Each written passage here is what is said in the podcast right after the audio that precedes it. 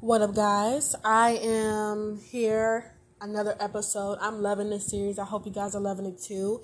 Today, I'm going to be talking about my testimony. Now, a lot of people have different definitions when it comes to testimony. They think testimony is like, oh, okay, what I've been through in my life, let me share this to help somebody else. Um, well, the word testimony, when it comes to spiritual terms, it means really how you got saved. I call it my salvation story, all right? But I'm going to call it a testimony today. I'm going to share my testimony with, with you guys today how I got saved. How I got saved. Now, anybody who claims to have gotten saved by having a dream, by getting baptized, by going to church, by committing themselves to a religion for how many years, that's not accurate. That is completely fake, false, whatever you can call it.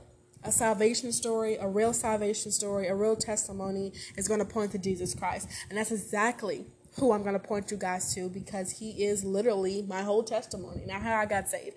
How did I get saved?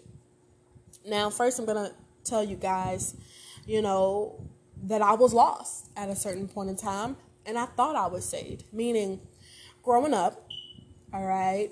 Um, I had no problem believing in Jesus. It was just automatic to me. A lot of people, you know, had that problem with like believing in God or believing in Jesus. That wasn't something that I struggled with.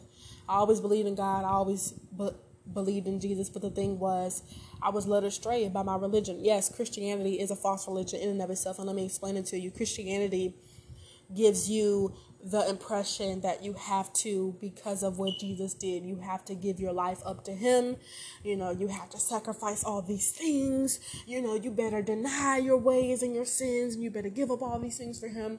That is false teaching because it leads people to believe that they owe Jesus something. That they owe God something. The only thing that you owe God and to yourself is to believe the gospel and rest that what Jesus did for you saved you alone. Now, I grew up, you know, being a Christian you know, I always deep down questioned it just because of like me going to church every Sunday, you know, going through the motions, reading the Bible, being completely confused.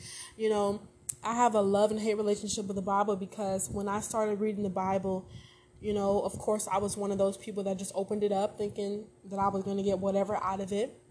I got a lot of misunderstanding. I got a lot of confusion out of the Bible because I was just reading it at face value and I didn't know how to read it in context. I didn't have anybody explaining or coaching to me how to read the Bible. And we still have people these days that don't know how to read the Bible in context, which is sad.